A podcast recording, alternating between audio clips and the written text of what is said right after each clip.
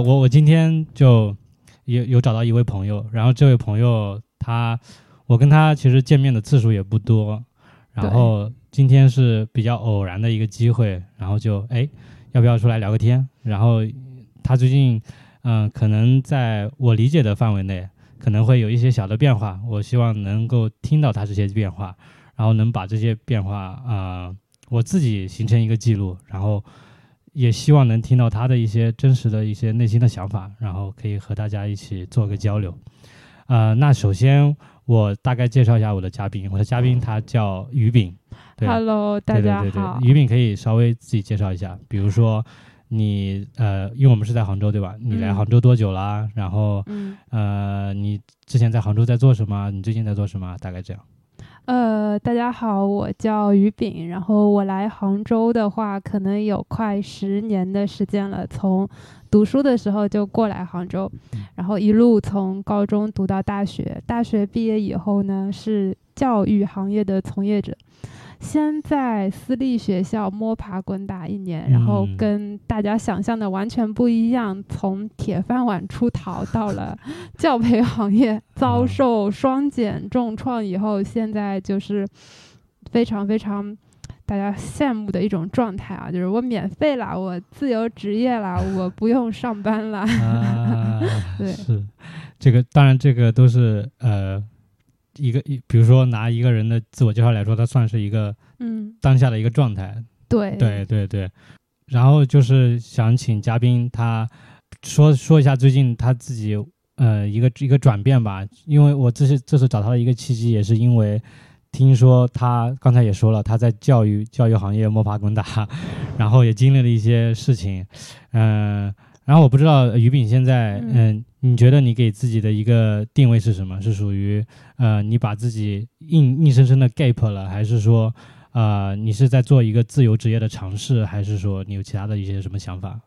哦，我其实，在 Gap 之前是有想过要做自由职业的尝试的，就不是说在杭州每个女生都有一个梦想，成为一个小红书博主嘛。但是，因为我执行力非常差，然后也没有特别强的一个前瞻性的规划，哦所以目前还是，呃，相当于是一个比较自由散漫的状态。对，然后因为。嗯，自己给自己就只定了一个目标吧，就是说我 gap 到六月底，然后在七月的时候重新投入到职场当中去。嗯，所以从你开始 gap 到现在大概多久？呃，大概就是过年前，因为过年前忙到大概小年吧，回家了。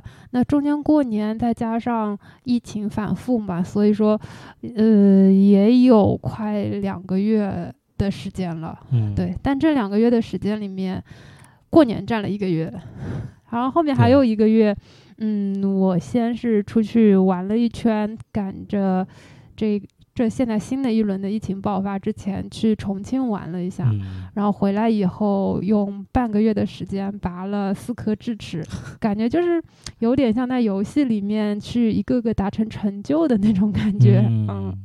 你你可以喝点，然后对我 我我对我要先介绍一下我们今天在干嘛。我们今天找到一个很有很有氛围的一个地方，我们也是冒着疫情之大不韪，然后 老店就是这个店的老板给我们开了后门。对，对，我们在一边喝着一个调制的一个酒，然后一边在录。然后刚才听了一个乐队的歌，对，因为我和于斌也是通过音乐结识的。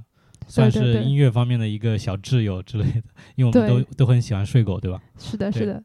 呃，那应该是一年前嘛，然后在在猫还是在 Loopy？好像在 Loopy。哦，对，在 Loopy 看了睡狗的现场。对对对。就虽然一年前也有疫情啊，但是现在想来，好像一年前还是比现在要开心很多，不知道为什么。为什么呢？我不知道，可能是因为你现在的状态会，因为你觉得你要特定完成一个事情，对。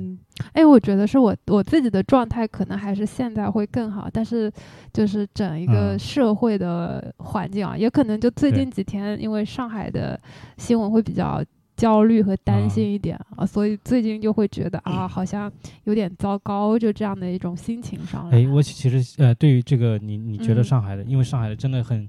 抓住我们当下的一个眼球，你觉得这个令你一个一个一个不太好过的一个点大概是什么？就比如说你是看到了一些人遭遇的不好的生活，还是说你身边的有有的人正在遭遇这些不太好的事情？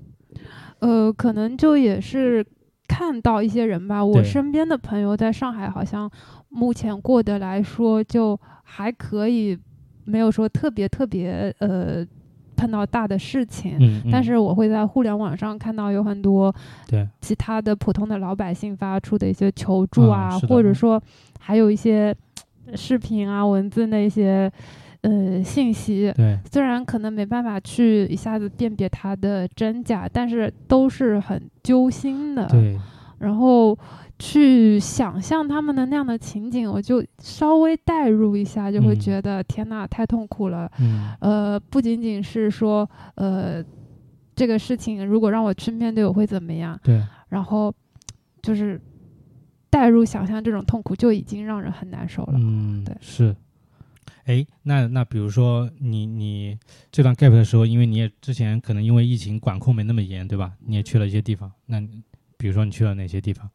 是不是 gap 的人一定要出去找个地方放松一下？我是以前出去玩啊。太少了，啊。因为我啊？大学的时候嘛，那个时候就是没钱，有时间，对。然后工作第一年是因为在学校里面，所以已经有疫情了，我们的出行是非常严格受限的，连出市都会比较困难。啊，所以说，当我离开学校以后，就开始很想玩。嗯，对，嗯，好像过去半年倒也没有去特别多的地方吧，嗯，就去了那个所有人都会很想去的大理。哦，然后今年三月就是自己想去南京去了一下，嗯，后来又是嗯随缘挑的一个地儿，就在地图上我瞅着哪儿顺眼我就去哪儿，就去了嗯重庆，就哎没了。所以这些你去的之前，你是都是一个人去吗？还是有没有什么计划之类？找不找当地的朋友或者？呃，其实大理和重庆都有朋友，然后南哦京大理都有是朋友，自己厉害厉害。大大理有朋友一起去，嗯对对对。对对我中间好像还去了哦，我一月份去了潮汕，啊，潮汕是我自己一个人去的，嗯也是那时候已经是忙完一阵儿，但是嗯。还没到过年，然后我后面还要忙一阵儿，所以我中间就说我想抽一周时间自己放个假，嗯。然后不想玩的太累，就去潮汕打算就是逛吃逛喝，嗯。待了呃四五天的样子吧。对，啊，我觉得就出去玩这事儿还挺好的，特别是对我这种，呃，我是那种老往外跑呢，我又觉得累，对，然后一直不往外跑呢，我又觉得闷闷。嗯，对，就是半年跑一次，或者三四个月跑一次是最舒服的状态。就是三四个月跑一次，这个也是其实也是蛮长的了。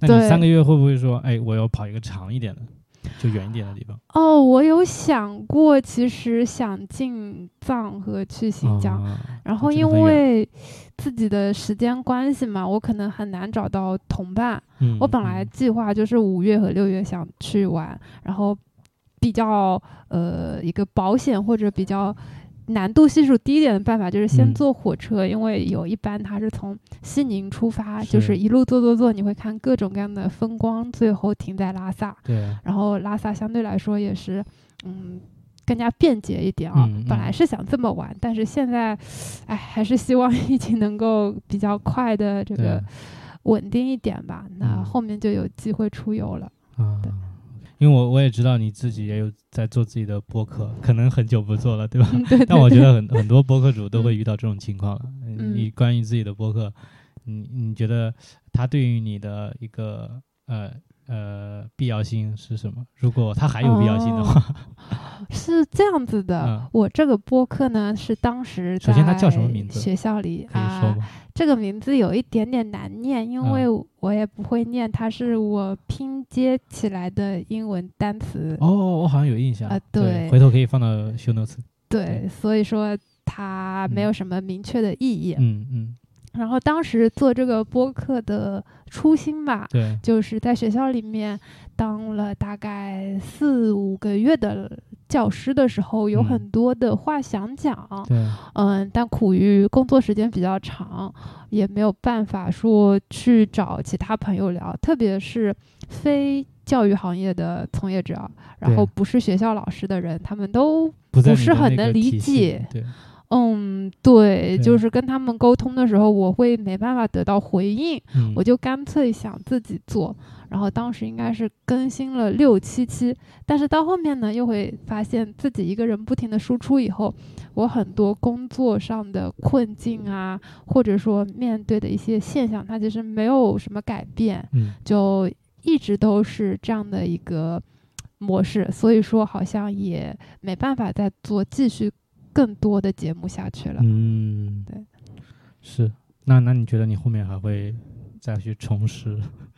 哦，我觉得有可能会去再尝试啊，但是以前播客的意义对我来说，更多的是想分享，想给更多人听到。但我现在可能不会那么执着于去输出了，好像也是这一年里面比较大的一个变化。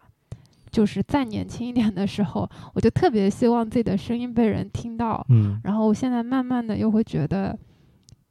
不是说自己的声音不重要啊，只是有那么多相似的声音，我能不能做得更好一点，以后再去说，或者说我先体验，然后等我有真的反反复复的沉淀以后，嗯，足足够值得被拿出来之后再去分享，会往这样的一个心态上去转变。对，就呃，其实还是回到那个。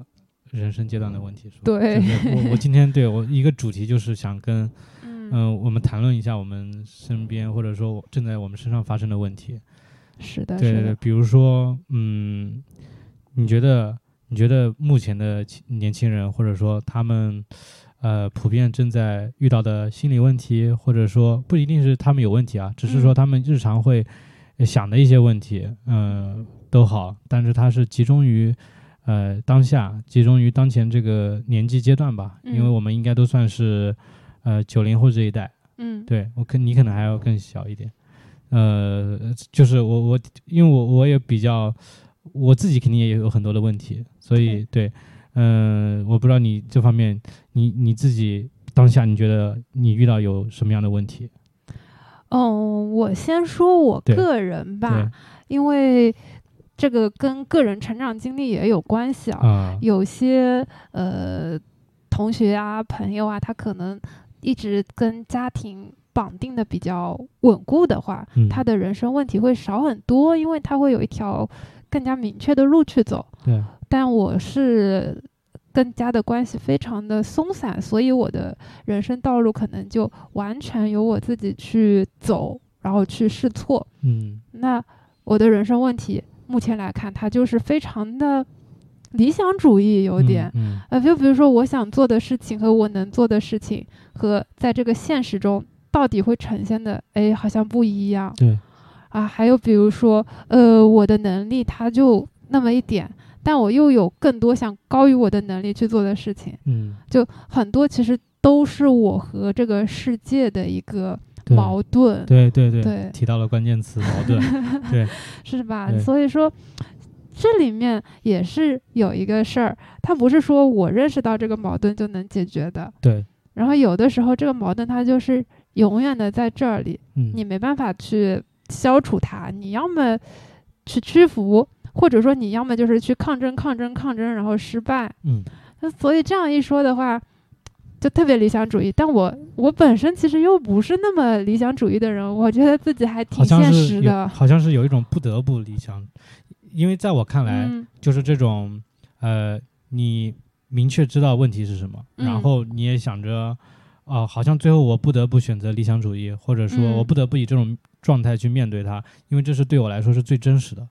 对对，对不对？我觉得真实这个。就是挺重要的。是的，是的，是的。嗯，你如果用其他的方式去生活，就会觉得别扭。对，就像拿还是拿工作来说吧，这个可能更加的具体的例子哈。嗯在学校里，我工作其实对大多数人来说虽然是辛苦啊，但是我觉得也还算是一份比较好的工作了。嗯。就是没有说很多体力劳动啊什么。但我在那个状态下面，我就会发现。嗯，学校里面的教育和我所设想的不一样，然后也有很多问题，它不是学校的问题啊，它可能就是当一群老师、老师这个群体和学生这个群体，还有嗯家长这个群体，三个群体互相冲撞在一起，或者互相面对同一个问题的时候，那些矛盾就根本没办法避免的时候，嗯，我就还挺消极的，就会发现天哪，我好像不像我解决不了。嗯。对我本来以为凭我自己一个人的努力，不是说解决吧，怎么说能影响一点点，对或者说能改变那么一个人。就像大家小时候可能会看过很多很励志、很感动的那种文章。对对，就一开始特别的有激情，然后慢慢就发现，嗯，不是这个样子的，嗯所以就感觉，哎，就有一点我破不了这个局，我在这里面我很别扭，所以我就先出来，我要去找一个自己更舒服的状态。嗯但是从很多层面来讲，我这种选择都是非常的，呃。不合逻辑，就是又没钱，也没前途，也不稳定，呃，然后在大家看来好像也会更加的没有所谓的社会地位啊，什么都有各种各样的问题在啊。但是我自己可能会觉得啊、很舒服，嗯是这样子的，嗯嗯对，其实我们刚才也说了，我们在强调问题这个东西。嗯呃、因为我我我在和于敏聊之前，我说我在读那本书，对吧？对，那本书叫呃《寻求灵魂的现代人》，对，对它是荣格荣格的一本，算是他的治疗经验的一个小集合。嗯，对，然后那个章节我尤其提到了，因为它的章节的名称就叫人生各个阶段，或者另外一种翻译叫人生诸阶段，其实都是一个意思。然后它里面就提到了，呃，人他的问题的产生嗯的缘由，其实就是因为我们人有意意识。对对，人有意识，人有意识呢，它才不像动物，动物没有问题。嗯呃，然后那为什么意识问题集中在我们呃年青年的时候，或者说中年的时候？嗯对，呃，那因为是因为呃我们的意识，呃是在青年时候唤起的，因为因为在那本书里面他提到小孩子或者说老人，如果你拿日升月落来做比较的话，就是呃头和尾它都是一个无意识的状态。嗯就是呃，你刚你比如说拿你的小朋友来举例子，嗯对，因为有于炳的学生他都叫他小朋友，我觉得嗯很好玩啊。对，就是你拿小朋友来举例子的话，就是哎，他们如果他是好也好，他是坏也好，他自己是不知道的，他只是觉得好玩。那这种情况下就是无意识，嗯无意识呢，它就不存在什么问题，嗯他他他的问题只是说，呃，就是我怎么怎么玩怎么开心就好。对所以那个就是没问题。那当我们到了第二阶段，就是我们的成年阶段，我们的青年阶段，嗯因为我们不得不走向成熟。对，走向成熟，其实，呃，在我看来，他的问题，或者说那本书里面的一个它的一个诞生，就是因为我们要去适应，对我们要去适应社会。对，呃，其实它是一个成熟的体现。嗯对吧？嗯因为因为呃，他在告诉你怎么做是对的，对怎么做是呃能够得到嘉奖的。但是由此，呃，他在评价一个人的时候，他是以成就来评价，而不是说以你的心，你以你的人格成熟，或者说以你呃对人接物的一个成熟来去做评价的。嗯。所以，当他给你的评价和呃你自己的一个期望不符的时候，那问题自然而然就诞生了。嗯对对。所以说，从刚才的意识到现在的呃问题的产生，就是这么一个很自然，我们都能接受一个一个一个一个转变吧。对。对，呃，然后关于这个呃这个问题呢，呃，其实有时候我们想的其实不一定是要去解决它，嗯。而是说我们在一直在寻求解决它的方法，或者嗯说一直在哎寻求尝试去解决它。在这个过程中，我们好像能得到一些呃解决的感觉而已。对，我不知道对你你这个这个能能能能符合你现在的一个体验吗？哦，我先说一下，就嗯是我看了康康推荐的 对那个章节，我当时就觉得天哪，好绝啊！嗯，就是完全很符合我自己心里转化的那一种变化的对对感觉，对而且它就是在你从读书到工作的这么一些几年里啊，然后突然你就是从这个评价体系变了，然后你更社会的这种感觉，你自自我的这个意识全部都变了。是的，这个变化它是一直都在的。对。然后当我想去改变我在学校工作的那一个困境的时候，我我选选择了出来。出来以后其实也有困境，然后问题是时时刻刻都在的。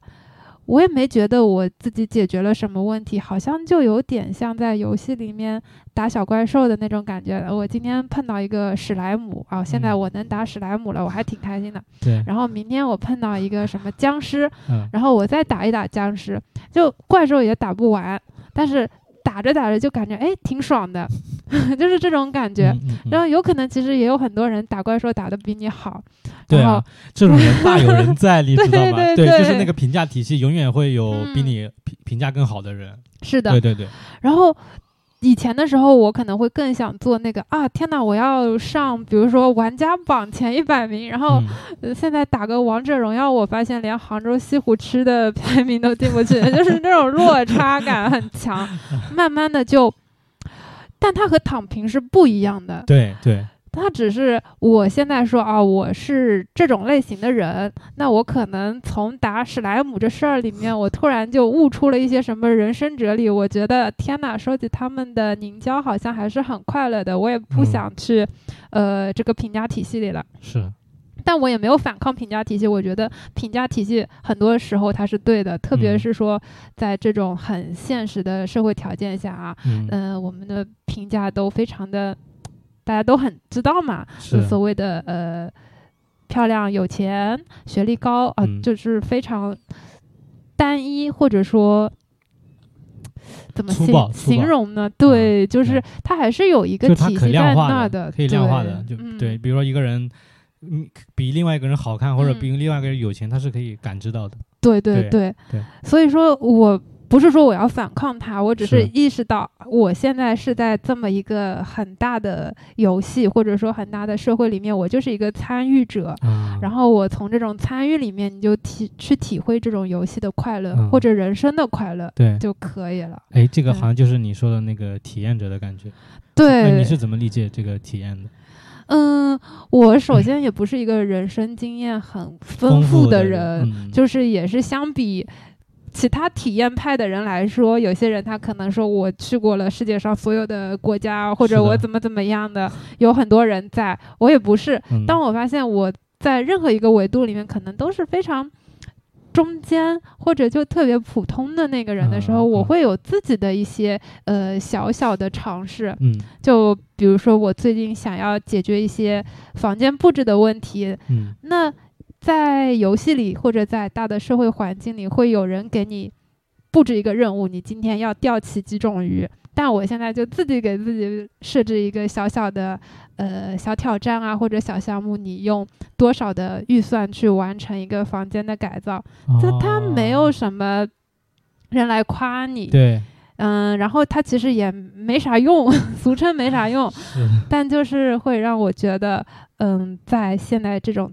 我体验了这一个事儿，嗯，对，然后我还可以体验很多事儿，哪怕是好，我要把家旁边的小馆子都吃一遍，嗯，这也是一种体验。体验它是可大可小的，嗯，呃，就体验派也不是说那种，嗯，我非得去花上很多的时间精力，嗯，然后去做一些比较大的事情，对，比如说苦行僧啊，对，那个应该是最深度的一个体验，那个是的，是。还有比如说像，有一种体验，嗯，我目前是不太认可，或者说对我自己来说，我不太会去这样尝试啊。就是最近大家流行很多东西嘛，从露营、滑雪、飞盘，哦就是有很多这种对。然后这个东西可以从市场可以就看到了，就某一段时间这个市场很火，露营前段时间就是露营嘛。对对对，然后每到冬天了就是滑雪，滑雪，对对对，就是很及时性的当下的一些东西。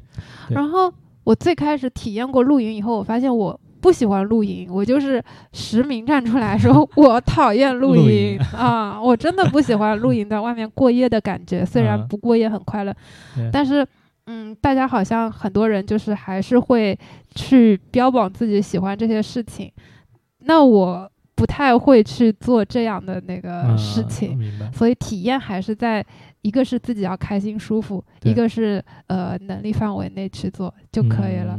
如果你把体验也当成我要去上榜，我要去跟其他人竞争，或者我有一些外界的压力在的话，就也很难开心。是的，对，是的，嗯，啊，其实我想到很多想问你，但是刚才一说，可能我就不知道 从哪里问起了。对，但是首先我觉得你你的声音很适合录播客。真的吗？对对对，就就我脑子里听起来，我就好像在听一个主播在跟我在在听他的播客一样。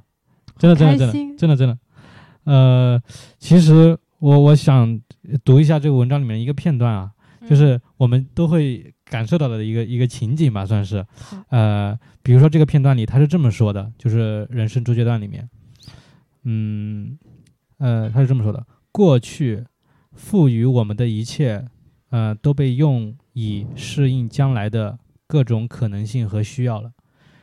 呃，我们将自己限制于可及之物的范围。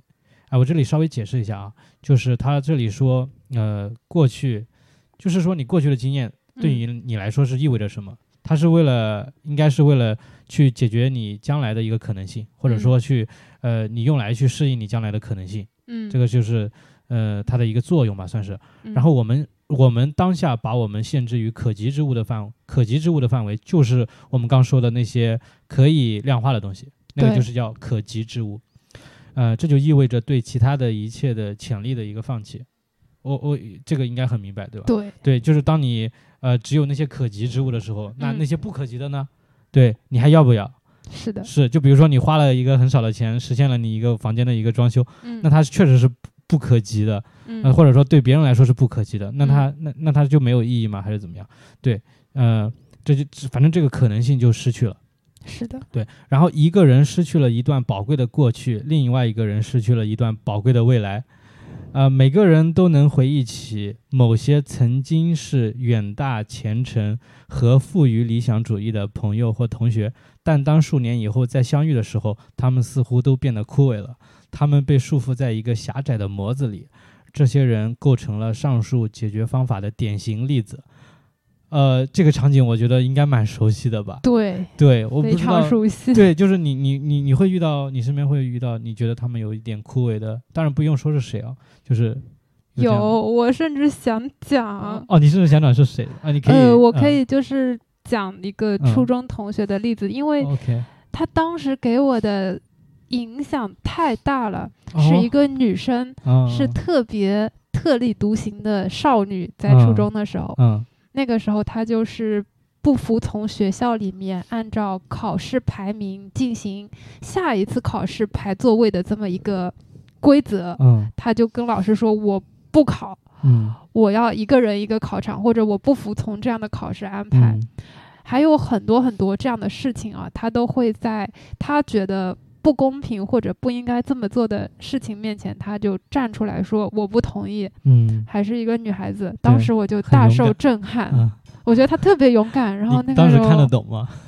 当时当时我就是觉得天哪，反正我不会做这事儿。对对。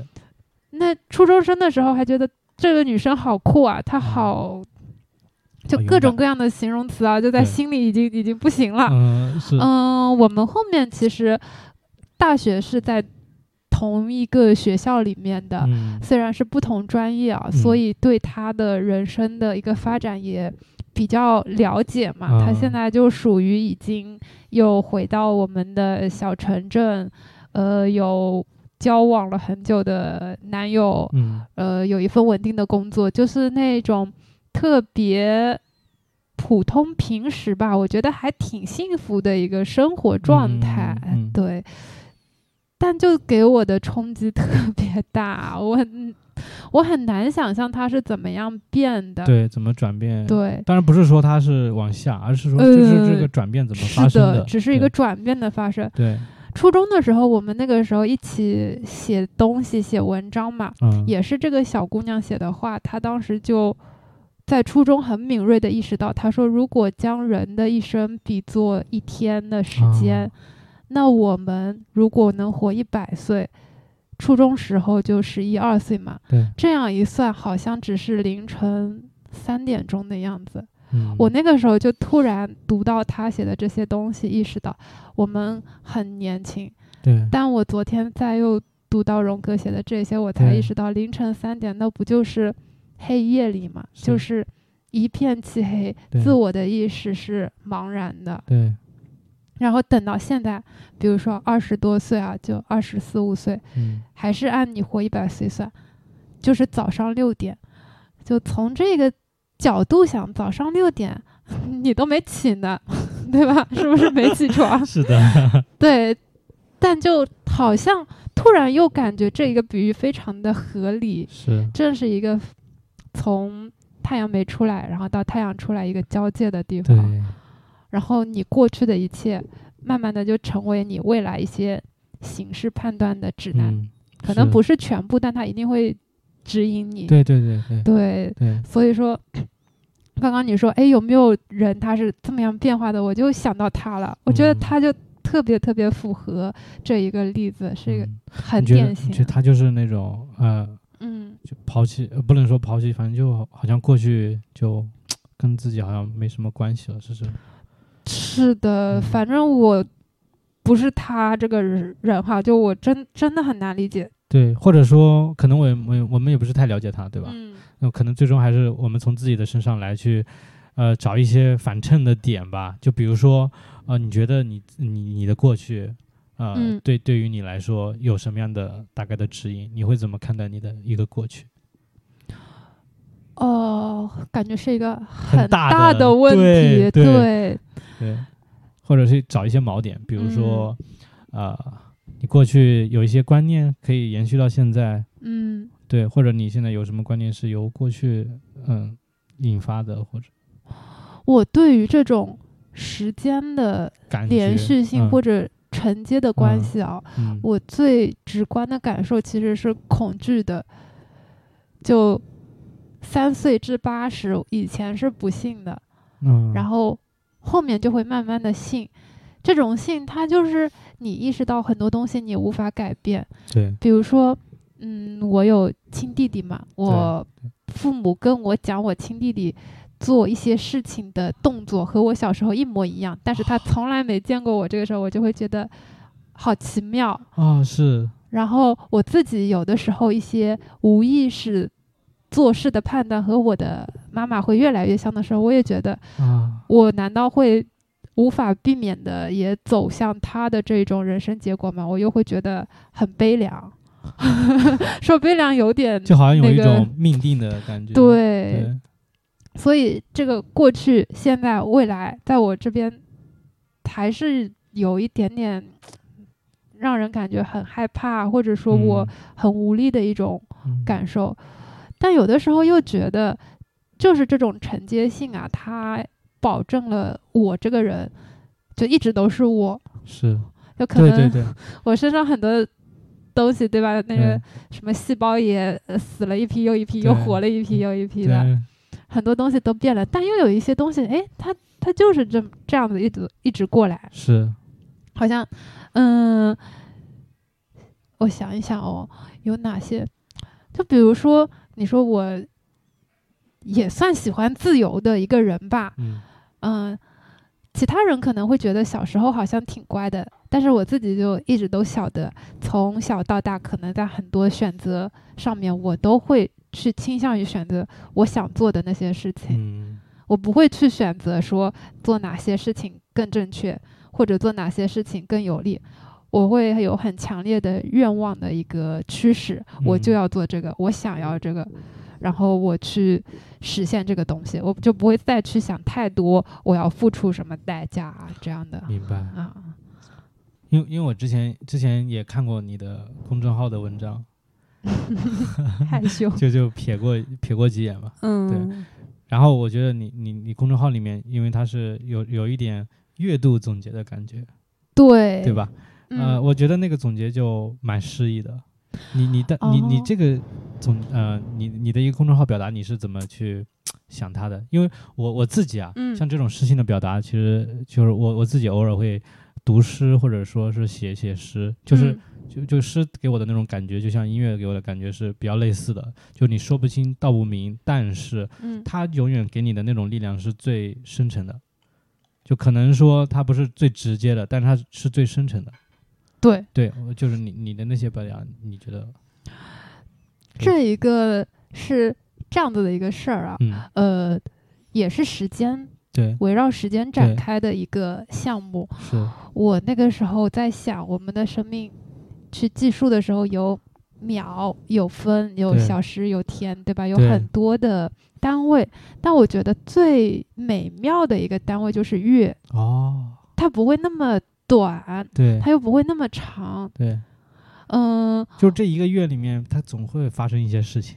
对，对，我有的时候挺偏执的，就执着于我每一天做了什么，我都想把它记录下来。嗯，然，后也会去写日记。有一天写日记的时候，我突然就问自己，我说：“你还有一千个月可以活吗 这个之前，这个之前我算过，我是按天算的。如果我活到嗯呃一百岁的话，我觉得我剩下的日子差不多是两万多天。？”嗯，这个我之前和一个同事谈起过，哦他还觉得蛮反直觉的。对两万多天很少。对啊，你你如果拿高考来倒计时是吧？高考不是喜欢搞什么倒计时一百天吗？对对对，那你就倒倒计时个两百个高考，你就算是到头了呀。是的，对，就蛮反直觉的。是吧？对有有但是又很现实怕？对，第一次想到这种事情真的很害怕。嗯就以前有些人喜欢把自己的人生涂格子嘛，嗯搞一个格子在那里涂，然后现在是嗯到什么阶段了？嗯，但我现在会觉得，就有时候他会给你勇气，对，对你，你想到什么事情，你赶紧去做吧。你不做，你是倒数了，你人生在倒数了。对，当然这说起来是很可怕，但是它是现实啊。是的，对，就是你既然拿来，你把你的生活，把你的生命拿来量化了，那为什么你你不能承担这种恐惧呢？对的，对对对，我是这么想的。但所以后来我就觉得，那反正就这样吧，也还是有点勇气比较重要。嗯。对，嗯，你你继续说你的这个时间的概念。对哎，你刚刚一说，我就对想起啊，也是书里面他讲，呃，说我们这一生，他其实是在为死亡做准备。就是是啊，是是是，对吧那那个非常非常啊，我现在肯定不敢死，肯没有没人想死，但对是面对死亡是一个很成熟的事情。是的，对对对，是的，你知道你就像那个房子，那个那个那个里面的比喻，就是你的房子可能两天之后就会塌，就比喻你的生嗯。命拥有、就总有会终结的时候。是的，对对对对，他这是很客观嘛，是的，是的，这非常客观。是。对，然后当我开始做这个一千个月亮的时候，其实到现在应该已经是呃三十多个了，啊，还是二十多个，就做了两年多嘛。嗯，嗯，是从某一年的一月开始的。对。现在晚上脑子有点不好，已经分不清到底是哪一年了。对，现在的时间，现在人们在这个疫情下面，这时间概念很模糊的。对，对对对，真的。确实疫情打乱那种时间的感觉对对明显。对然后我每个月其实也不是说要有什么分享和输出，我就在自己的豆瓣里面写，写完，然后等到一个月结束的时候，把比较适合公开的，然后一直放在嗯，公共平台上也不太会产生争议的话，我会留下来。对，还是比较就是有安全意识。政治正对确。对，不过我更加写的是那种很小我一点，就是一些非常细碎的事情。嗯嗯，有的时候会因为某一天做了很多事情很开心，嗯然后有的时候也会因为某一天好像。嗯，睡过头了，有点难受，都是一些很小的事情。是，但还有再结合一些呃读到的东西啊，和别人交流，因为会有很多感受，而且这些感受它不是当下的，它就会在一段时间以后就 call back，然后你突然就有很多想说的话，对对，然后就会写下来，好像确实就是。有一种在给我力量去面对我以后要面对这个死亡的一种勇气的感觉，嗯，嗯。嗯，所以说公众号里面其实就写了这么一些东西，其他嗯。有很多想说的话呀。如果它是一个成熟的作品，或者说我要跟大家分享，我现在就会特别有压力，对，就感觉不好嘛，对，不好的东西拿出来好像又没什么必要，嗯，哦对，这个好像自己会有一个判断。对，对，所以就是只是记录一下，嗯，然后有的时候也会去整理一些视频的形式，对，其实这个我觉得和很多博主做的也很像，只是大家更多的是本身就已经预设了他要给粉丝去看，是，但我就做给自己看。是，嗯，我也会。我觉得你那个一千个月亮的概念真的很美吧？我可以这么说，一千个月的，太漂亮了，是吗？对对对对对。有一个电影叫那个《三个蓝月》，是贾木许的。就是贾木许我听过，但是月亮这个我没听过。是是有一个片名的另一个译名，我忘记它 原来的名字叫什么了。哦，好像就是《神秘列车》。它另一个译名是《三个蓝月》。我当时也觉得天呐，好好美！月亮本身就是一个又美又有一点伤感的东西。对，而且它是被映射的、被投射的一个东西，它本身是没有。是的，是的，不发光。对。所以说，月亮这个就。一直慢慢的在做，它也不占我太多的时间。我本身写日记做了很久嘛，每个月抽一点时间出来去整理一下就可以了。是。然后公众号我也有一些偏执的，就不用任何排版，只用它自己最原始的。一方面是偷懒啊，一方面也是我知道我肯定会变。我用排版，我某。一天觉得很漂亮的东西，在未来我肯定会觉得它很丑，对，所以就不用，就都是去找一些比较简单的，或者说，呃，十年以后的我也不会讨厌的东西去做吧。对，不想让自己太讨厌以前的自己，有点，但我觉得这个想法其实是有一点点虚荣，或者说是。呃，也不是那么真实的，自己讨厌自己其实也很正常嘛。嗯，但是我不希望这样的事情发生。我可能会有点像那种水仙花比喻里的，或者说自恋也可以。但我觉得自恋又有点太过了，好像没到这个程度，就会对我的一个向内的探索会很多。嗯，我想保持自己的这个。状态明白。哎，刚说到这个，就是你会在什么情形下，或者什么时候，或者某个阶段，你会觉得，哎，你会不太喜欢自己，就是你会觉得自己可能没让自己很满意，或者说你会因为别人对待你的，呃，给你的反馈，让你觉得自己不够好，或者 你有这样的时候吗？会有，但是相对来说。不太会因为别人的反馈而难过，这是比较少的。呃，除非是一个我非常尊敬的人，然后他给我提出了很多的意见批评以后，我会反思吧。对，但是也不会说到难过。嗯嗯，然后自己对自己的这种不喜欢的话，我在尽可能的去避免。嗯。某种程度上也是想让自己更加乐观一点，但我不太确定这个事情是好的还是坏的，因为他自我评价很容易就是会把你带偏的。对，呃，有很多很鸡汤或者很励志的小书啊，他会教给大家一些办法，比如说写一写你每天很感激的人，写一写你每天。很开心的事，写一写今天自己达成了什么成就，这些我全部都做过，但是我都没有坚持下来。一个是因为越写到后面，我觉得太虚头巴脑了。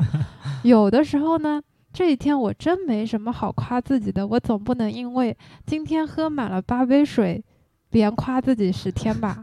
但我都没有做到过这个，这个没有做到过。嗯。然后比较开心的是，有的时候真的这一天不开心，我也开心不起来，对，都会有这样的情况，所以慢慢的就不太会说我非要夸一夸自己怎么样的，但就是会比较找自己的闪光点，嗯啊，像有的时候工作很忙，呃，睡不够啊，就我可能会有睡不够的情况，但我仍然起来了，这件事儿你换个角度，从不好的角度看。时间管理失败，前面时间安排做的不好，但从另一个角度想啊，太棒了！我在这么高强度的工作下，仍然能够不出差错，我就会这样子去想自己。所以说，这样想呢，一个坏处啊，其实就是我对自己的认识可能会有一点偏差，我就会觉得我有毛病，对，但这些都是小毛病，我很好。呃，从我的家人和长辈给我的反馈来看，他们其实是觉得不太好，就说好像我不太会有一个明确的认知，然后又会觉得好像很容易知足，但我又觉得在这种大环境下面真的已经很苦了。如果我天天呃对自己认识非常的清醒的话，可能还是会很焦虑。嗯嗯，所以在我的一个原则里，底层逻辑里，我秉承并且坚信一点，就是我本身一定是一个。会向着更好的方向去努力的人，只是我在努力的这个路上，我可能会偷懒，会走弯路，他会有坎坷。对，所以我相信了这个底层逻辑之后，我也不会做太离谱的事儿，就不会说我都没钱了我还 gap，那也不太会。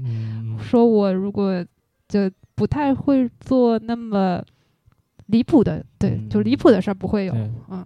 就是这个安全感是一方面是保证自己，嗯，另一方面可能是也让身边的人觉得你是安全的吧？对对对对，比如说你的家人啊，嗯，对，起码来说不会给别人造成负担啊，或者让别人觉得哎需要在你身上再抽出很多的心力来解决你的生活问题，那也不会。是的，就是还是回到那个比喻。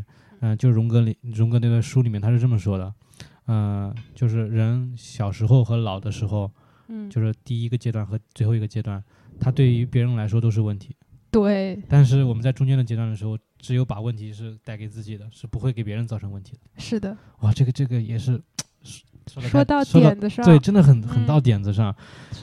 哎，所以这段文本我后面会推荐给大家去读一读，真的。我觉得太值得反复阅读了。对，就是你总会能在你当下的处境里能找到一个锚点的感觉。是的，对，我就感觉荣格他就站在一个非常上帝的视角，他不但就盯着我，你走到了人生的哪一个进度，他还很清楚的知道我未来会怎么走，就那一种感觉。对，但是 他，但是他首先是尊重你的。对，他是觉得你人有自己的主体性，有自己的个性，有自己的气质，都会有。但是他你不可避免都会有在处在某一种状态里面。嗯，对对对，哦，真的是很很棒。所以今天也就带着这种冲动来去找你聊聊这些东西。哎，那除了呃除了你自己，我们一直在聊我们彼此身上可能存在的问题，对吧？那你那你觉得你你从你身边的人有身上有看到类似的问题吗？比如说，比如说像像你平时的好朋友啊，当然不是挑他们的毛病，嗯，或者说是找出他们一个存在共同的一个存在性的一个焦虑或者怎么样？你会觉得这个话也不好，也不太好说。我肯定会把播客转到我朋友圈的。呃，小毛病也不用说的很深刻，对吧？比如说，呃，大家都觉得都觉得工作没意义，哎，这个是真的呀。对对对对对，而且啊，这个问题也特别有意思。工作这个事情吧，嗯，跟我年纪差不多的人，大家也不是说觉得没意义，可能就是这个意义感啊，它一直递减、递减、递减，然后没有什么事件啊、里程碑能让你突然又一下子就觉得天呐，我要工作，我爱工作，工作给我有意义，给他人有意义，没有这样的里程碑。但是我接触的很多家长，特别是八五年左右出生的人，他们可能也是时代因素啊，就是特别的热爱工作。但我感觉是因为他们有很高的那个自由度，就是说他在做本职工作的同时，当时他年轻的时候有很多发挥的空间啊。我理解。对，又有很多资源的支持，所以他们。努力有结果，再努力有结果，是一个非常良性的循环。对，就比如说我，我举一个可能不是太恰当的例子，就比如说我往时代再往前拉一点，比如说那时候知青下乡，嗯，他们白天可能在从事体力劳动，然后晚上可能再回来再继续文学的创作。对，就是他们的那个创造力是很强的。嗯，对对对，就是，当然是他们首先是知识分子，对吧？其实映照到我们今天身上，我们也是啊，我们我们也是知识分子啊，每个人都是知识分子啊。嗯，今天谁还像以前的人一样，就真的在实打实的在田地里劳作，或者说一一门心思的只是在劳作，嗯，没有了，因为我们今天的工作的面貌已经完全不一样了。我们的工作本身其实，嗯，他他没有那种根，我可以说没有根基在吧，就是他的。根基的话，呃，除了维持生存的这种根基在，好像没有其他的根基在了。所以说，他引导的一个情况就是说，我们今天的工作就感觉蛮没意义的。对对，我觉得像你们在大厂的，可能这种感觉会更强烈。是啊，是啊，是啊。就是你也不知道自己做的这些事儿，从把一件事情从哪一步推进到哪一步。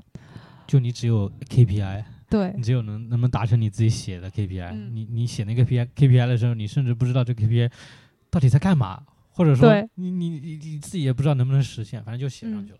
我最近看的一部美剧还是英剧啊，它就是讲职场的一个惊悚剧，叫《人生切割术》，里面的员工就也是他们在上班时间是一个另一个人格，然后。他们那个宏观数据精简部这个部门做的事情，就是在电脑上一堆数里面，你完全看不出有什么规律，你就凭感觉这个数应该归到一号箱，这个数应该归到二号箱，这是他们每天的工作。但最离谱的是，它是有进度条的，就是你的工作完成了百分之七十五，然后你的工作完成了百分之一百，会有一个老板，然后做了一个电脑上的动画。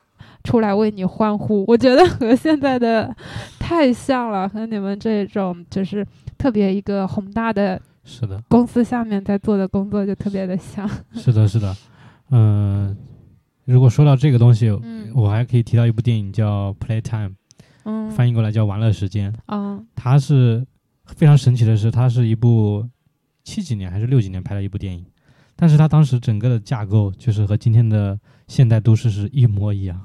就是玻璃窗的大厦，格子间，然后公交车，然后呃游览的人，就是我和你，比如说想去沟通，对吧？嗯。我们两个是要通过电话，就是可能你就在我隔壁，就在我隔壁的格子间，但是我不知道你在哪里，我甚至不知道你在我的隔壁的格子间，但是他有一个上帝视角。哦。拍电影的时候是有个上帝视角的，他就很明显的看出来你就在他的旁边，但你就是找不到他。嗯，对，甚至说两个人在玻璃的呃外壳就是对面对吧？对。但是因为玻璃的映照，导致你以为他就在玻璃的外面，其实你到外面一找，发现没人。就是它整个一个非常讽刺的一个一个一个状况。对对，就是这就是这样一种现代的现代性。如果再再讲远一点，就是现代性的一些东西。那今天不在我们今天的主题范围内。对。哎，反正这个就是。我会觉得工作普遍是一个，因为工作它又很重要，对。它，但是它给我们的无意义感实在是太重了，对，包括我身边的人，呃，比如说我我最最近强完的一个同事，他最近就加班很猛，我我反正就蛮，哎，他他刚工作对吧？刚工作了一个是九九几年来着，九七年吧，就小，在我来看就比我小小蛮多的，小个三四岁，还好了，还好了，但是他那种状态就像一个学生一样。就还他的穿着打扮，他的为人处事就很单纯，但是你让他连续这么加班，我感觉就是把他，他自己又不知道怎么去，哎，就是，呃，把这种情况，他只能跟跟我可能说一下，对吧？嗯。但他并不知道怎么去改变他，怎么去，因为他他不想加班，讲白了就是这样，对吧？他不知道这加班有什么意义，但是那个 deadline 就在那里，你不完成的话，但那个 deadline 也不知道是谁规定的，就就是很扯。哦，你们也不知道 deadline 为什么是在这一天。对，但是每个人好像都是卯着那个、那个、那个点来的。嗯，对，但是就好像今天的讲严、讲敏感点，就是今天的防疫政策一样。这能讲？这个我感觉感觉得剪掉。这个是播客能讲的吗？不能讲，不能讲。这个确实是是是，反正我就想表达这个意思。嗯，哎，哎，但我感觉啊，就是除了工作之外。就这是一个大家普遍的问题之外，其实从工作延伸出去有更大的问题在。就工作它可能是这个更大问题的一个体现，因为现在也有很多人说会跟我一样，呃，裸辞，或者说我给自己放个寒假、放个暑假，然后跑到某一些地方去住个两三个月。嗯，我不知道真的这样做的人啊，有多少找到了生活的意义。在我为数不多的这个休假或者 gap 时间里面，也有两三个月了嘛。对，我没有感觉到不工作，或者说单纯过生活，我能过得多好？嗯，其实这也是实话实说。对，虽然我现在也会做一些就是其他的兼职，就我并不是完全不工作的状态。是的，嗯，也会有一些事务处理，但是呢，我发现在这个情况下，在给了我大量时间的情况下，我还是很迷茫的。所以更大的问题其实就是你。怎么过你这一辈子？对，就是我们不是倡导说人不工作，而是说你怎么找到你想做的事情。是的，这个真的是很重要的一件事情。是，对对对。所以就是你今天刚刚说那个三十岁之前不要听别人的建议，对，使劲儿试。对，实际上是对，因为因为没人没这个世界没有标准啊。嗯，就是你你如果跳出人类的这个范畴来说，你只是一个人。人该怎么过？有标准吗？没有标准。嗯，它只有一个，就是还是我们说的那个外部的评价体系在。对，你你你达到那个评价体系，说明你适应的好。你适应的好，你自然没问题。对。那如果你有问题，那你就要去想办法去寻找到这个问题的一个办法。那这个办法是没有人能告诉你的。是的，是的，是的，是的。我们首先有这个共识在，我觉得就可以理解彼此吧。对，对对对对。所以在找这个特别。大的问题的答案的时候啊，在使劲事儿的时候，但我觉得其实也很少有人说好，我现在就吃了定心丸，我就是，因为这个事情并不是说你在三十岁之前使劲事儿，然后你就一定能过好，是，这就有点惨，就你对，永远都不要把自己逼到那个绝境里，对，是的，所以说，这可能也就是。为什么人活着好玩吧？换一个角度想，它其实是是一件很好玩的事情。但是你爸妈会逼你。我反正我爸妈会经常给我下这种 deadline。哦，会有啊，会有啊。是。就女生，你看嘛，现在很现实的，什么谈婚论嫁嘛。对啊，你看这个也是我们我们刚刚没有聊到的这个，就是普遍的一个问题，对吧？对。对对对。所以怎么说呢？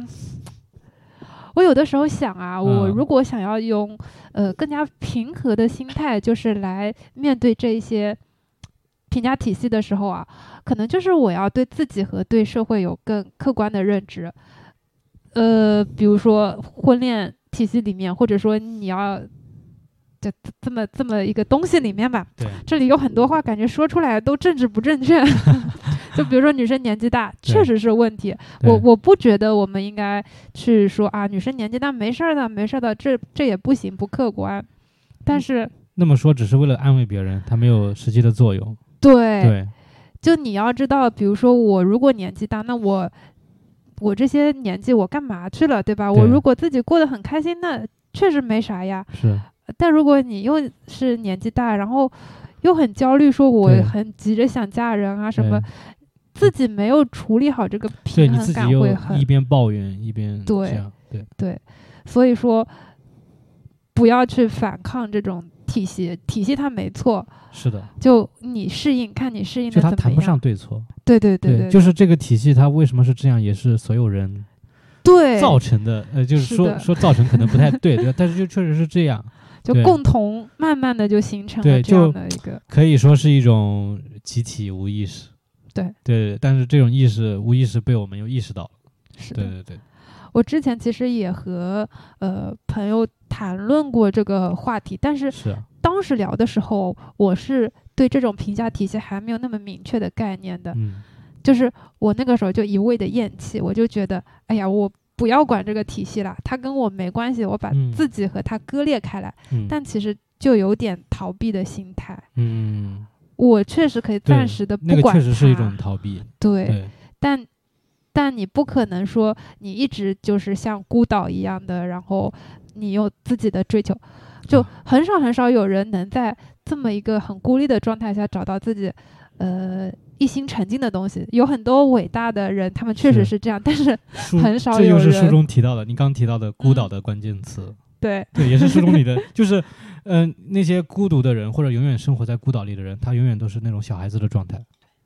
就比如说那些很厉害的哲呃一些科学家，对，他永远都沉浸在一件事情里面，嗯，他就那他就相当于永远在是一个孤岛，他永远给你的表现都像一个小孩子一样。对对对对，所以有好有坏吧。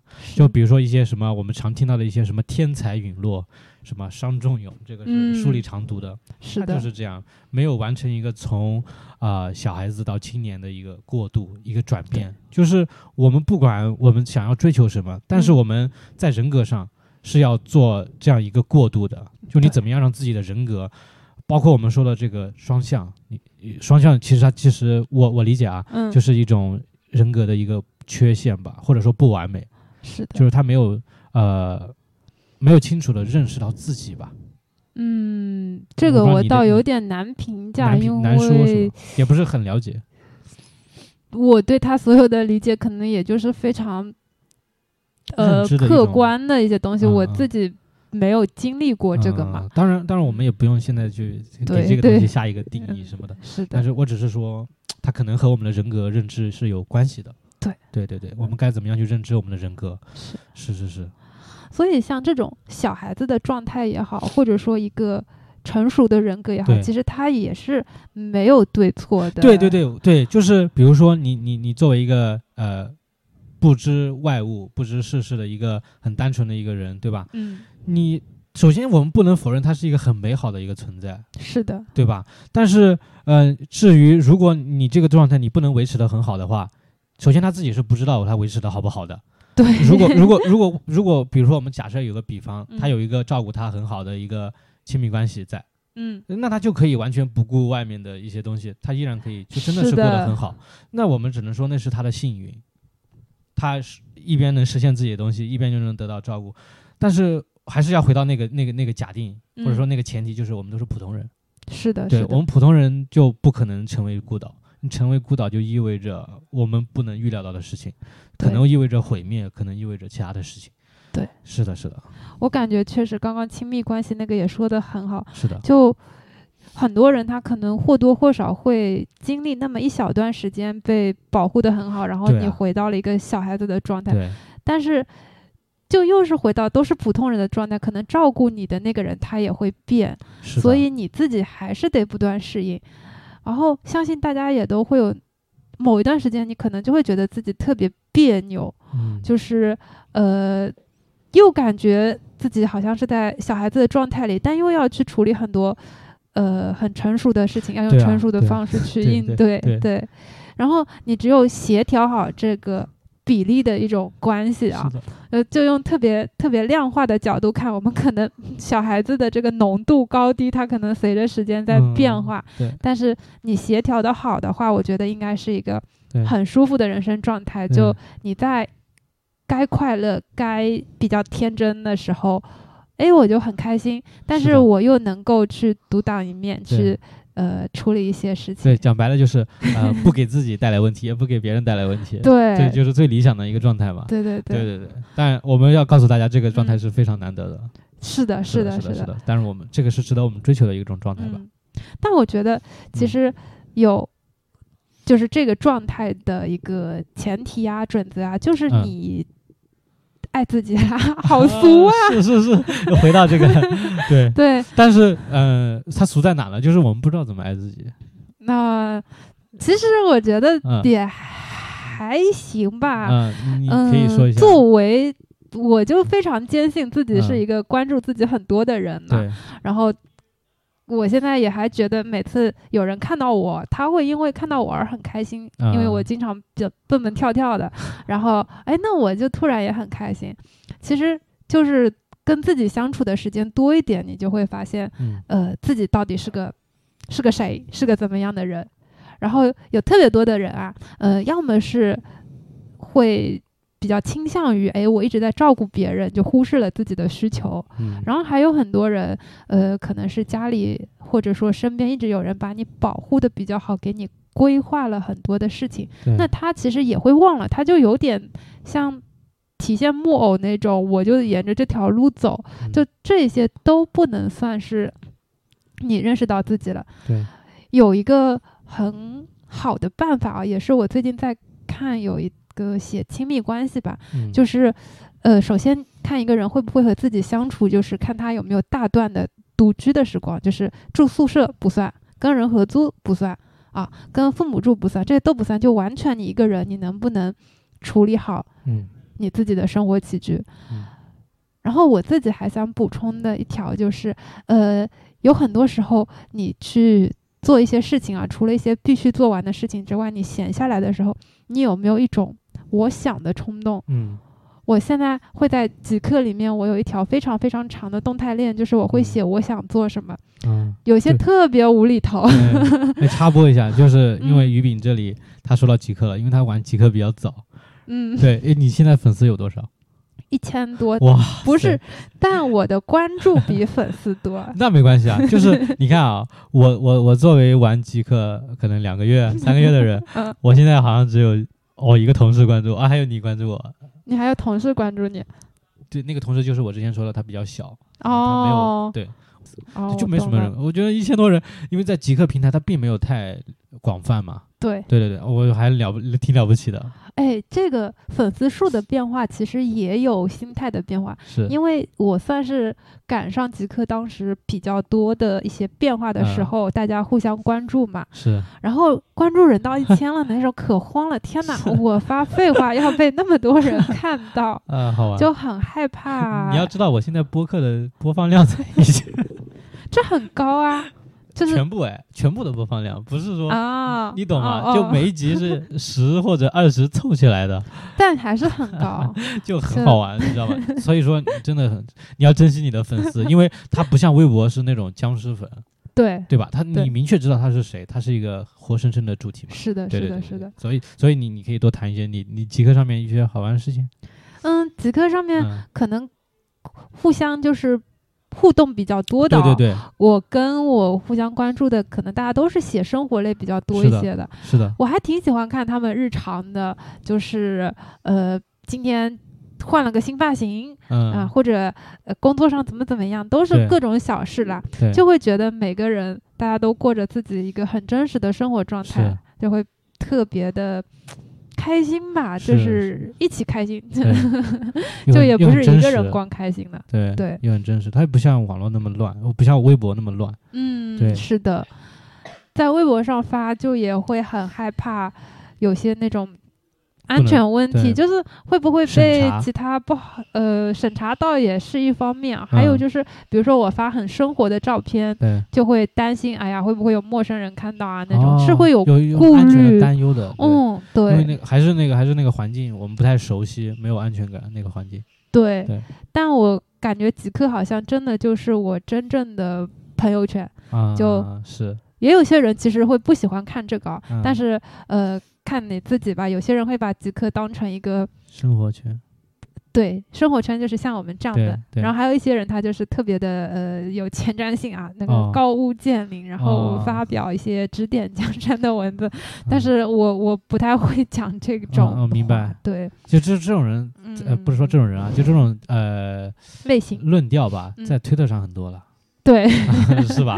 是的，是，的，是的，看推特上你能看到各种这个 big people，是吧？对，在极客上，当然你也能看到，有有，对对对，因为我我我小插曲就是我看到那个少男也关注你了，嗯对吧？对那天我突然发现，哎，少男也关注你了，嗯。因为因为少男他呃做了一个产品叫 Flowmo。对。啊，Flowmo 我超喜欢用，我刚才还在用，因为我嗯。把这次想聊的一个事情我都记在 Flowmo 上，哦，然后它也是我日常的一个片段的一个嗯。记载的一个、一个一个东西，我觉得那个东嗯西就做得很好。然后，哎，你觉得，哎，你少少男你是和他怎么认识的？有些小插我曲，这就是一个小小的对对，小小的插曲，我当时看到少男在卖他的二手平板，嗯，然后我正好是大学用了三四年了嘛，对我就想换，嗯我就想天哪，这是认识大佬的好机会。哦当然，主要也是、当时已经知道他是大佬了，是吧？对，哇哦，重点是嗯你知道。大佬出货，那绝对是我赚的，啊，那对啊，对大佬啥东西给你 不都是是是？对啊，呃所以我没有丝毫犹豫啊。那个时候就看到他出，他要发那个闲鱼链接，我直接冲过去拍，所以就后来给再给他反馈了一下嘛，收到了那个东西，嗯。所以就关注了。但我觉得，呃，弗洛姆啊，嗯，这个产品我之前哦开始也用的，谈产品了，对来来来来来，我也蛮喜欢谈产品的，我用很多产品。我我前几天我还骂他呢，哦，你还你骂 Flowmo 还是骂少男？就是不是我骂，也不是骂 Flomo，，应该确切的说是弗洛莫不适合我。哦，但我最近又找到了新的使用它的一个场景，啊，因为我会写很多比较碎碎念的东西对啊，嘛。对啊，对啊，但它 Flomo 它本意就是想让你这种什么涓涓细流的一些意识，然后能够汇成一条小河，差不多是这个意差不多思啊这个意。思，对。但我的日常它汇不成，它就是小雨滴一滴一滴就落在你身上哦就没有了。那为什么会没有呢？你觉得它那个断裂在哪里？它不需要汇汇集起来。哦，你不想它把你，对，啊？我想找一找我最近有没有写什么比较好玩的、文字啊，蛮好蛮好玩，因为这个可能会比较近期一点，是的，有些早的就已经太久远了，我都不会放在公共平台上，就是我都放在本地存起来了。因为我用 Flomo，我都没想着把它汇成小溪流，你知道吧？我只嗯是把它当成一个很零碎的一个嗯，纪念因为用久了，就是他每天不是会晚上给你推推送，对我都不看你会看？你不看是正确的。我每天哦看的时候，我就会、天哪，我好蠢。当时我在有一个平台上看到有其他人也在说弗洛姆不适合他嘛，他那个哦比喻特别形象。他说我在弗洛姆里面记得每天都会记，我好饿，我饿了，我想吃什么。哦，我懂了，就像查询微信的那个聊天嗯，呃记录一样，对吧？对，啊、我来看一看哦，我最近写的，呃，有一个非常可爱的东西啊。啊，我说，因为懒得换乘，从城站一直走到了奋起路，天气确实很舒服。嗯夸下海口，嘉里中心的每一家店我都逛过，倒也差不离，就是就特别小的一个事嗯。情。我那天就坐在那个嘉里中心外面的树下面嗯。乘凉，嗯。那天风很舒服，嗯。所以说这个事情它太碎了，我记进 Flomo 里面，然后他如果再推给我，我我也会感觉到快乐但是但是就好像，嗯，我不需要你给我定时推，啊我有的时候自己想起来，就像我想翻老照片的时候，我突然翻一翻，哦我就会觉得哎还挺开心的。嗯，就你觉得好像嗯，嗯，写完一本日记，我就把它收到柜子里了。我对想看的时候，我再去翻它，而不是说你又把这些隐秘的东西不断的呈现在我的面前。对对对是这种感觉。但我现在用 Flomo 是做这个事儿，就是做读书的一个摘录。啊，是啊，是啊，嗯，我觉得这个很好用，因为本身大家看书的软件，我自己看书的纸质书、电子书都有嘛，也会嗯比较杂一点。对，嗯，虽然很多 app 它都会给你有一个笔记导出的功能，对对，但是纸质书就不行。然后对现在苹果不是又可以扫描文字，特别方便。你就对着那个一照，就你不用打，它直接就录进去，然后再根据 Flomo 那个打标签，嗯所以后面在查找的时候还挺方便的。啊，我又找到了 Flomo 那个功能对吧？对、啊，那个我也用过，但，是它偶尔会识别错了，哎，产品有这样吧待改进。是会识别错就是错。比如说，呃，嗯比如说我我我有有个场景是这样的，我拿它去识别那个呃诗嘛，嗯，有两种情况，一个是我识别的时候，它背面的字透过来了 哦，然后把背面的字给它设设进去。哦，会会会对，然后呢，就是呃，因为诗它没有明显的一个断句或者说嗯那个东西，它会把前面和后面搞错掉。对，就是换行的一些，对，会有出换行的一些问题差错。对对对，这个对我也感受到了，是的手动调整一下吧。是的，是的，就对，后面我都是手动调整。对，当然那总之那个还是很方便的一个功能。对，对好，我们扯得好远。对，呃 对，就反正还是共同的一些一些东西。对对对，关于产品的，我们从哪里扯过来的？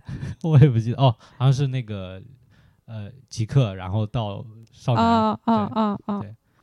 我们再说极客吧，嗯说极客上的那个粉丝好了，因为最开始的时候，我刚开始玩其实就是小透明儿，刚到一百粉的时候还抽奖呢，就特别特别开心。你你你抽了啥？我第一次抽奖啊，嗯。那个时候就是那个送明信片，就自己打印的照片，啊，懂。了。然后抽到了一个上海的基友，啊。然后那个基友呢，他回赠给了我一箱他们家里枇杷树上的枇杷，哇，就是那一刻我就感觉天呐，这个社区好温馨。嗯。这是一九年应该是夏天的事情吧。嗯，琵琶就几月生生长的，反正就那个时候的事儿。对对对。后来去上海还跟他也见过面，见过几次，就从那个时候觉得大家很棒嘛。嗯。然后后来粉丝慢慢的多起来，我们就通过互相关注多起来之后呢，有一段时间特别的不敢发，我就觉得我写的东西没意义。但现在。极客出现了会员功能，当我意识到我这就是在花钱用我的极客呀，那我还有什么不好说的呢？就是想发什么就发什么。哎，会员功能是指？就是极客出了一个会员，但它其实没什么用，它除了可以让你编辑动态之外，没什么用。OK。嗯，还有什么一些？又是赞助了。对，其他的东 西。懂了懂了。就是。喜欢他嘛，就给他打钱。我也是啊，比如说 我很喜欢用的播客客户端 Pocket Cast，我就给他打钱，对吧？其实他就是提供了一些额外的一些很小的功能，比如说我可以换一个图标，可以可以，对，就就很简单的功能，但我觉得他做的很好。对，喜欢的东西还是很舍得给他们用钱的。是的，是的。就比如说现在你像 Flomo 的话，它可以做到，我又说到 Flomo 了，因为。因为 Flomo 它可以做到多平台，微信、网页，然后手机，对吧？对对，都可以做。网页是最酷的，我现在觉得所有的东西都应该有网页版。对，我也觉得。摸鱼，呃，对，摸鱼，摸鱼是一方面，然后呃，迁移。对，就比如说我，我就今天我到了新的苹果电脑，嗯，那我我要去迁移我的东西，哎。我只要用登上我的 Google 就可以了，因为我的所有的东西都在直接 Google 账号就可以了。对对对，就都都还在，我不用去考虑很多迁移的东西。对，所以有网页端真的很重要，对吧？希望大家都学一学。是的，是的。希望听这一个播客的十几个人学一学。对，呃，该设计的设计是吧？该使用的使用。对对。该打钱的打钱。该打钱。对对对对。哎，有意思，有意思。嗯。那又到 Flomo 了，回不去了。可以回了，可以回了，可以跳过这一趴。说啥呢？那如呃，总结一下吧，要不没什么好说的，就反正时间也差不多了，可以总结一下。好呀。总结一下，比如说你带着现在的问题，你对未来有什么样的一个期望？比如说你自己的心态，呃，自己的心境或者自己的一个规划，大概。嗯，好呀。对。哎，这个就又要说到啊，我之前做年终总结的时候。对对对。那个时候在少数派写了一篇文章嘛，嗯，写哦，对，这个也没聊，哎呀，这个这个聊稍微聊一下，因为我我知道，呃，于炳他在少数派上写征文，对吧？我就写了一篇，哦，你就写了一篇，对，那他有没有被征还是？没有，他们其他的就是那个充电数量都好高，有一要一百，我那一篇到现在好像我看一下，那篇主题是什么？大概？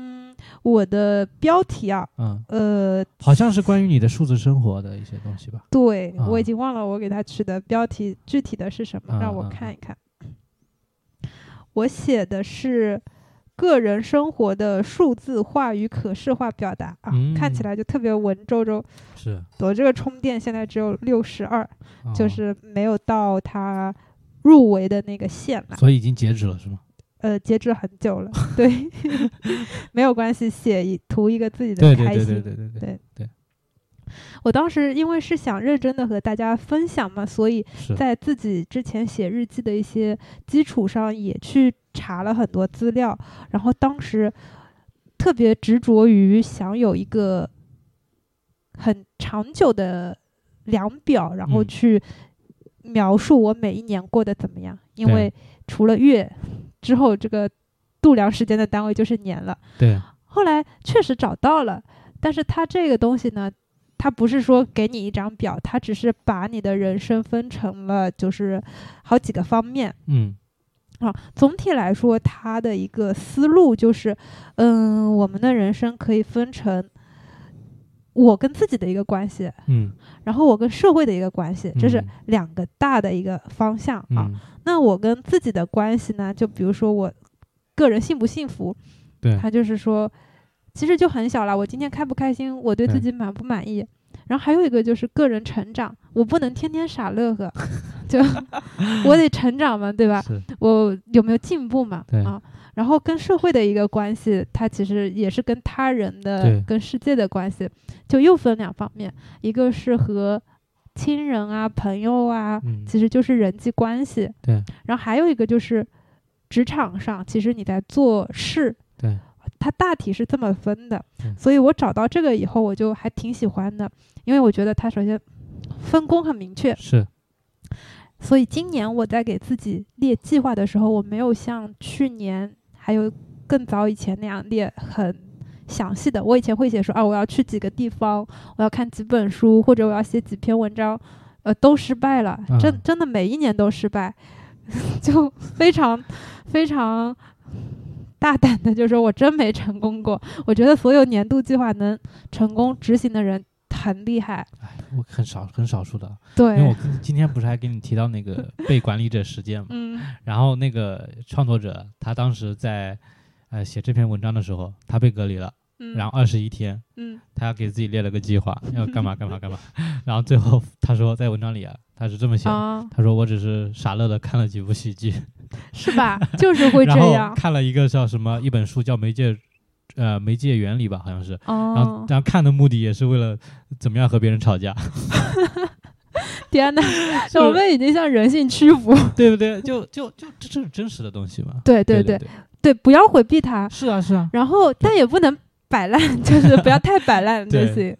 然后说到今年的目标，好像我就是绕着这些方向去写的嘛，嗯因为一个是就是之前身体不是很好，所以在个人方面就是幸福方面我就特别简单，你就身体健康。对，特别简单。然后个人成长方面，嗯，以前也没有定说我有很很具体的，嗯所以我现在仍然是很迷茫的。嗯，所以今年也是更多的说我去尝试嗯或者去打开脑洞。嗯然后在人际关系方面，那个时候我就是反思了一下自己过去的一些嗯成长经历吧，就觉得和家人还是沟通和陪伴少了。嗯，然后和朋友的相处上，有的时候就不太会去主动掌握一些东西，嗯太被动了。所以我今年就提的这些目标，给自己定的特别的飘，但它又不是说好好学习、天天向上这种嗯飘，嗯它是在我思考了以后，然后我给自己写的一些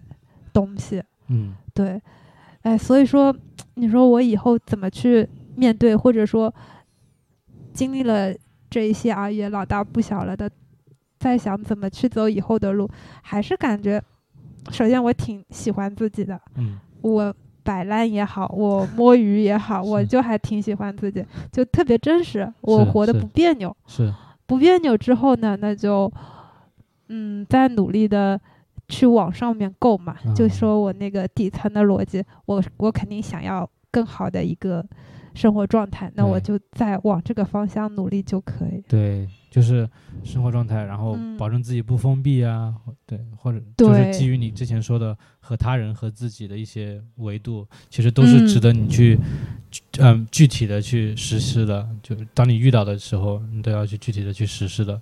对的。对的，然后像你说有些事儿，有一年我还挺傻的，我就觉得我要见很多人，然后好就是刚完极客那年，然后啊确实理出来数据，见了特别特别多的人。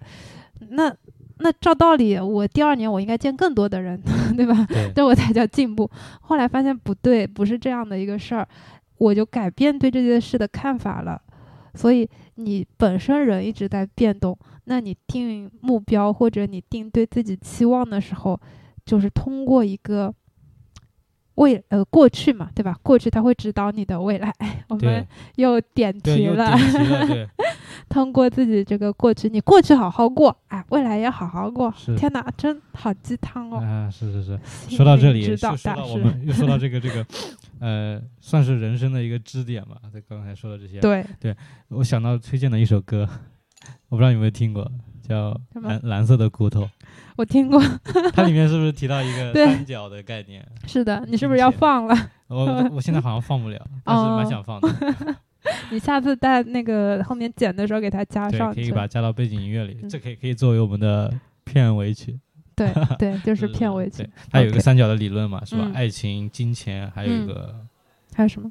事业，对，是事业，对对的，对，爱情、金钱、事业，嗯，他他是这么说的，缺三条。三条腿才稳定，嗯，然后缺了一条呢，你就只能不停的运动，嗯，哦，好哲学哦，是吧？是，现在也有很多人喜欢拿这个三角其实来说事儿，对，对，但是，嗯，都觉得挺好的，在这种很多反思啊，其实都是一些大家自己的人生哲理，然后悟出来以后 和大家一分享，哎，还好像挺适用的，是啊，是啊，所以说好像也能够帮助更多人。或者说帮你突然破了个局，那就很好。是是是，那行，那今天要不就到这里。好的，好的，好的，谢谢于饼啊。那我们 怎么说？呃，有机会再聊。对对对对对，也希望你的生活啊各方面都可以如你的所愿。然后我相信，你你过好了，你身边的人也会好。对对对，非常美好的祝愿。是是是是，好，那就这样。好，好，拜拜，拜拜，拜拜。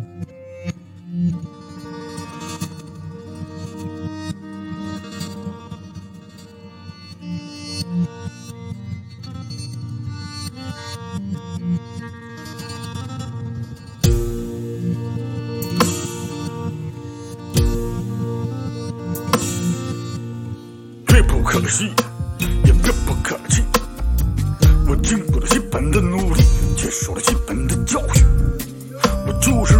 春天的花朵，就长在一个春天里。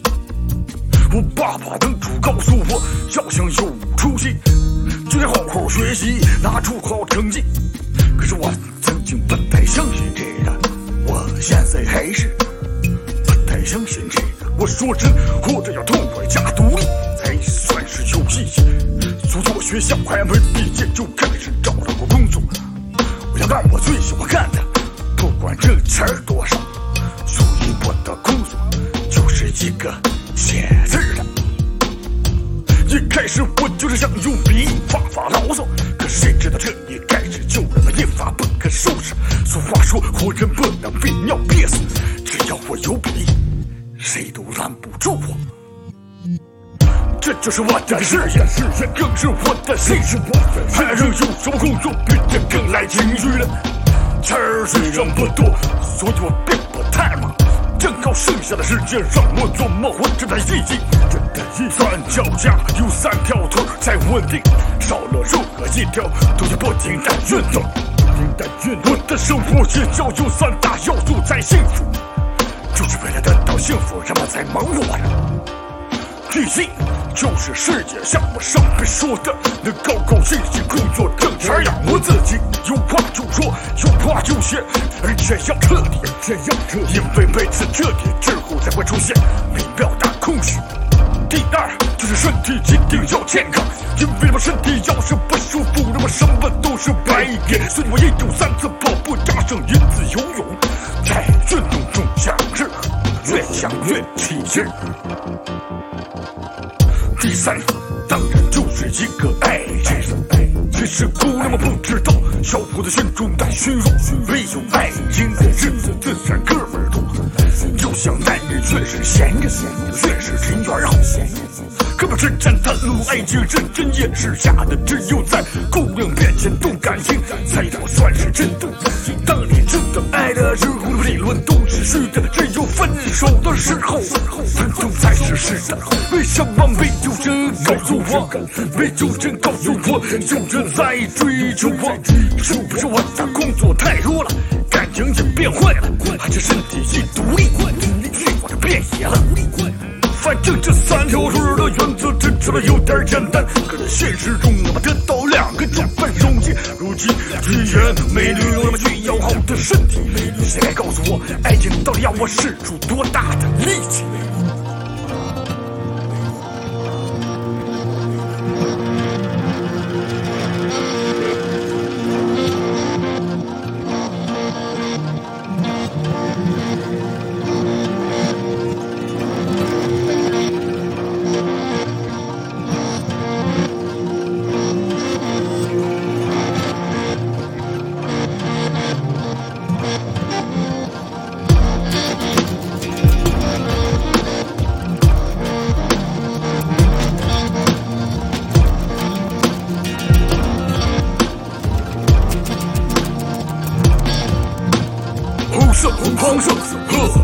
和蓝色，分别代表人的心、身体和智慧。